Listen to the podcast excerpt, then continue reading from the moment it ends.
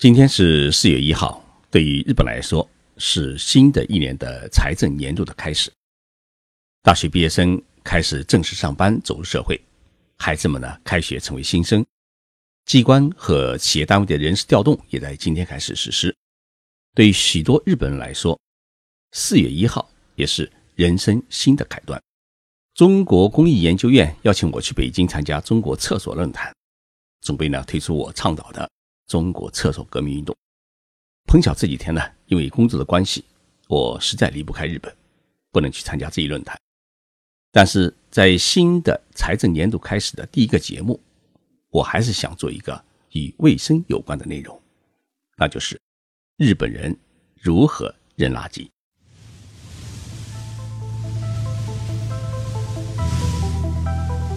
任你波涛汹涌，我自静静到来。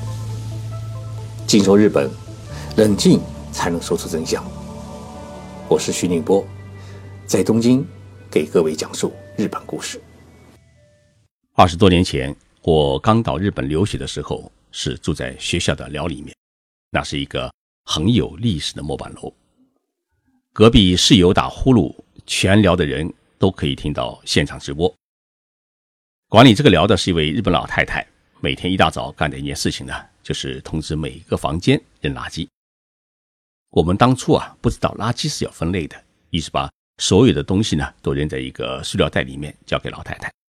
老太太马上说：“打咩打咩。”这是我刚到日本时听的最多的一句话，意思是说不行不行。那为什么打咩呢？老太太打开塑料袋，把所有料理的人叫到一起，开了一个现场会，告诉我们啊。易拉罐是资源类垃圾，必须是单独放的。矿泉水的瓶子的商标，它必须要撤下来，因为那是不可燃垃圾。那个瓶盖是有色塑料，必须拧下来单独放。那个白色透明的塑料瓶才是资源类垃圾。老太太还拿出一支中华牌香烟的烟盒，说这个烟盒啊是不能一起扔的。外面的塑料纸必须扯下来，与塑料袋放在一起。那个纸盒呢是可燃垃圾，里面的铝箔是金属，必须单独拿出来放。老太太说了一大堆话，其实我们根本就没听懂。但是第一次知道，原来日本的垃圾是要分类的，而且要分得很细。资源类垃圾可以回收利用，而非资源类垃圾呢要专门焚烧处理。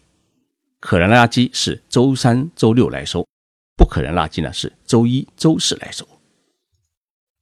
还有大件垃圾，比如像电视机、音响、微波炉、家具、沙发、自行车。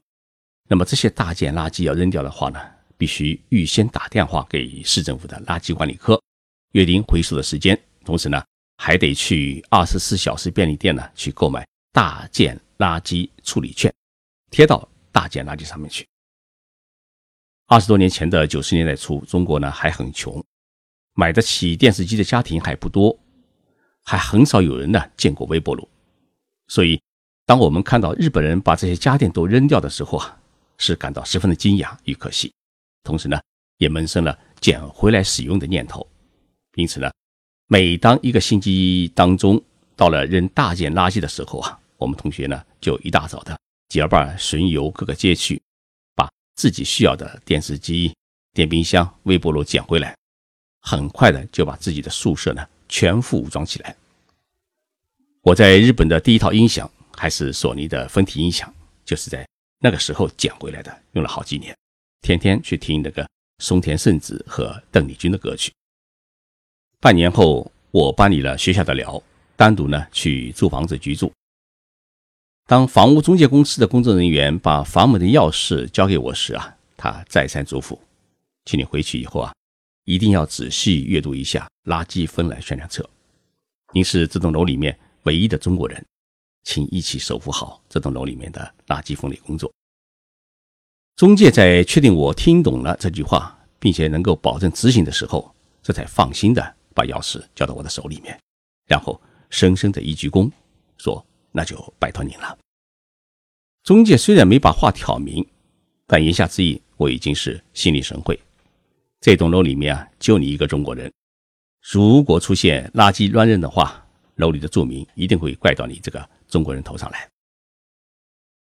我记得这一本垃圾分类手册足足有三十页之多，一共列了五百十八条款项，我实在是记不住，只好一页一页的扯下来贴在冰箱上，贴在门上面，强迫自己呢低头不见抬头见，尽快熟悉。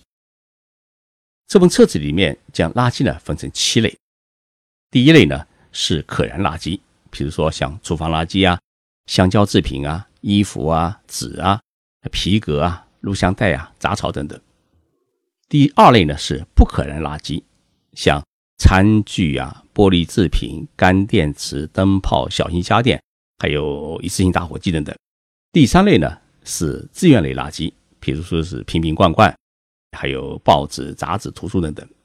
第四类呢是属于粗大垃圾，像自行车、家具、沙发、微波炉、烤箱，还有呢高尔夫球杆等等。第五类是不可回收垃圾，像农具、灭火器、砖头、瓦片、水泥、摩托车、汽车轮胎等等。第六类呢是家电类垃圾，像电视机、洗衣机、空调、电冰箱等等。第七类呢是临时性大量垃圾，像搬家的时候要大扫除、清理出来的各种各样的建筑材料等等，都是属于临时性大量垃圾。而七大类的垃圾当中，每一类呢还有很多的细分小类。比如说，像可燃垃圾当中，纸的制品当中，餐巾纸是属于不可再生垃圾，属于可以焚烧的垃圾；而面积大于明信片的纸张，这属于是资源型垃圾，要单独回收。那么，塑料瓶呢，要扯下包装，然后呢，要清洗内部。瓶盖标签和瓶身必须是分开来装，易拉罐呢要必须清洗内部，而且呢要把它铲平。玻璃瓶呢要扯下包装，而且呢要把玻璃瓶呢清洗干净。那么像电池、灯管啊，你这些东西呢要带到超市或者便利店的回收点里面去统一的扔。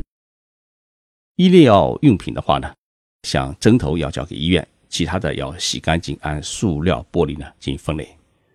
如果你的家里面的狗和猫尸体要处理的话呢，要必须联系环境局来处理。那么化学垃圾也要联系环境局处理。自己掩埋的话，都是属于违法的。手册的背后呢，还附赠有一份彩虹年历，每一种颜色代表哪一天可以扔哪种垃圾。比如说，哎，周一上午呢是回收不可燃垃圾，那么周二上午是收资源类垃圾等等。看上去啊是井井有序，很讲道理，但是呢。对于居民来说啊，哎，这有时候就意味着你星期一吃的鱼要等到星期四才能扔骨头。届时呢，还必须要把自己的闹钟法条啊给调整好，因为即使到那一天以后啊，你也选择一个时间才能扔。那么很多的社区规定是早上八点之前必须把垃圾扔出来。如果你错过了这个时间的话，那就只能再重新拿回家，再凑上一个星期。好在现在许多的公寓楼里面都有集中的垃圾的回收点，所以呢，你可以随时把垃圾拿出去。但是呢，你必须要把垃圾袋口啊给它扎住，同时呢，要打开这个垃圾回收点的门，要整整齐齐的放在那里。我们经常看到日本人家里的阳台上啊，除了晾晒衣服之外呢，这个晾衣架上面还常常挂着不少四四方方的纸片。其实呢，这些就是。摊平以后正在晾干的牛奶盒，或者是纸质的饮料盒。再比如女性用的唇膏，那么残余的口红是属于可燃垃圾，但是呢，唇膏管子，不管是金属还是塑料，它都是要分到不可燃垃圾当中。那么家里有时候油炸的这种天妇罗啊，还是比如说是排油烟机清洗出来的这个油脂。是不可以倒在塑料袋子里面扔掉，而且呢，必须去超市去买一种凝固剂，将凝固剂呢倒在油中，把废油呢变成一个固体，再用报纸包好，然后呢放到可燃垃圾当中去扔掉。许多刚刚到日本的留学生呢嫌麻烦，也抱着侥幸的心理乱扔垃圾。却不知道周边有许多邻居的这种垃圾监察员，全部都是志愿人员，他们的职责呢，就是搜索分类不清的垃圾袋，并把垃圾袋呢送回主人家，并且提醒主人呢，必须要用正确的方法分类。碰上这种刁人的事情呢，留学生不能说我自己不懂日语，我怎么办？我也不知道垃圾怎么扔，因为呢，手册上面或者小区的垃圾箱上面都清清楚楚的印着日文和中文，或者韩文，或者还有英文。日本很少有职业歧视，但是如果你不会倒垃圾，破坏了公共卫生，就会遭到人家的白眼。日本人为什么会如此严格的执行垃圾分类？一方面呢，日本是一个岛国，他很担心传染病的发生，因为传染病一旦发生，人就没有地方躲。因此呢，日本从明治时代开始就对于垃圾开始进行管理，消灭传染病的发生源。第二，日本是一个岛国，它资源比较紧张，所以很注重废弃物的再生利用率。而这种意识呢，早已内化到每一个国民的日常生活当中。为了防止乱扔垃圾破坏环境，日本制定了许多垃圾分类的法律条文，量刑之重也是堪称世界之最。和垃圾分类相关的法律法规呢，分别有《废弃物处理法》、关于包装容器分类回收和促进再商品化的法律、《家电回收法》、《食品回收法》等等。在马路边乱扔垃圾，如果被抓到现行的话，在日本呢会被处以十万日元罚款，折合人民币呢大概是六千五百块人民币。那么在垃圾收集区如果乱扔垃圾的话，那就会根据《废弃物处理法》第二十五条的规定，会被处以五年以下有期徒刑，或者被处罚一千万日元，大约是六十五万人民币。如果无乱丢弃废弃物，如果这样丢弃者是企业或者社团法人的话，最重的会被处罚三亿日元。日本的法律呢，还规定了国民有举报无乱扔垃圾的义务。所以，我们很多中国人到日本啊，称赞日本环境好，垃圾分类处理的也好，但是没有看到背后日本国民他们的付出和忍耐。像我们这种半路出家来到日本的外国人，要彻底学会垃圾分类的各项规则，其实难度很大。日本人对如此繁琐的垃圾分类处理原则，他是了然于心和身体力行啊。除了法律和金钱的约束之外，还来源于从幼儿园就开始的这种环保教育。从幼儿园到高中，学校都会定期组织学生呢参观当地的垃圾处理厂。每天呢有多少垃圾送到处理厂里面？每天处理能力是多少？如果没有做好垃圾分类，会出现什么样的结果？那么这样的话题呢，日本人从小就接触，从小就受到教育，而且呢要不断的去写作文。在日本小学里面，孩子们呢都要集体吃午餐，午餐中一定会有一盒纸包装的牛奶。那么喝完牛奶以后啊，每个小朋友都要把牛奶盒呢放在。装有水的桶里面去清洗，而且规定呢不可以用水龙头冲洗，那会浪费水。小朋友呢一个接一个的来清洗，然后把洗好的牛奶盒呢给它倒过来，把它水倒干，然后放在通风透光的地方去晾晒。到了第二天，把前一天晒好的牛奶盒呢用剪刀把它剪开摊平，以方便收集。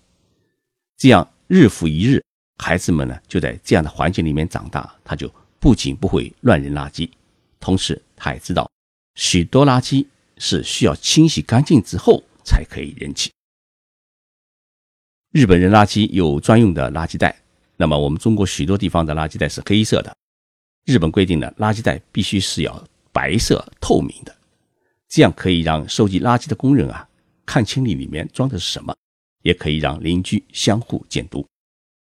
垃圾袋是有国家标准的，容量分为是十升、二十升、三十升和四十升。价格呢，折合人民币的话，每一个是一块到五块钱不等。这种国家标准规格的垃圾袋呢，在日本的超市、便利店里面呢是到处有卖。如此繁琐的垃圾分类流程，能够让一亿三千万日本人自觉遵守，并且视为是国民道德的判断标准之一，这不是一朝一夕形成的。但是呢，日本确实是全世界垃圾分类和再利用做的最好的国家，自然，日本也成了世界巡回资源利用的最好的一个典范性国家。日本的火力发电、蒸汽热能、金属原料就有一部分。来源于这个垃圾能源，像东京的成田机场、还有羽田机场、台场等场所呢，都是用垃圾填海而成的。去过东京湾台场的朋友们一定会注意到，在台场附近有一个很漂亮的高高的烟囱，其实那根烟囱呢就是一个垃圾焚烧厂。但是由于日本的垃圾焚烧呢已经做到了零排放，所以它不仅不会对周边环境构成污染。而且由于其燃烧的热能还被有效的利用，因此呢，垃圾焚烧厂里面的一个温水游泳池就成了当地居民和公司白领们免费使用的一个健身中心。目前，我们中国大中型城市呢，公共场所的垃圾桶啊，大部分都已经实现了可回收和不可回收的分类。虽然和日本相比，分类还显得比较简单粗暴，但是呢，这已经是一个很好的开端。只要我们能够虚心地向日本学习垃圾分类的经验，提高国民的垃圾分类意识，制定必要的垃圾分类法规，一步一步的向前推进，我们中国也一定会成为垃圾分类大国。希望大家一起努力。